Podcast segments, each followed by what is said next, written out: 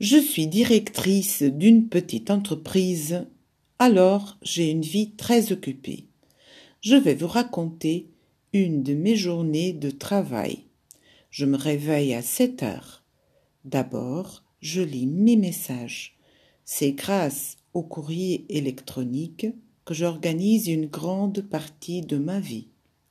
Mais c'est aussi à cause de lui que je passe plus de cinq heures par jour devant mon ordinateur.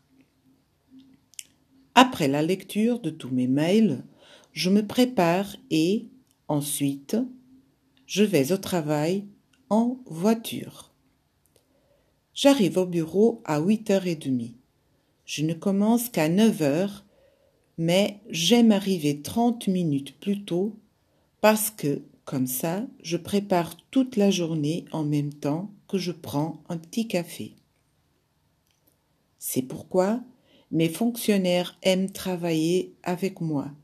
Quand ils arrivent à 9 heures, je sais déjà ce qu'ils vont faire, donc on ne perd pas de temps. Finalement, je termine à 18 heures et je rentre chez moi. Je suis très fatiguée. Par contre, je suis très heureuse car j'ai la sensation du devoir accompli.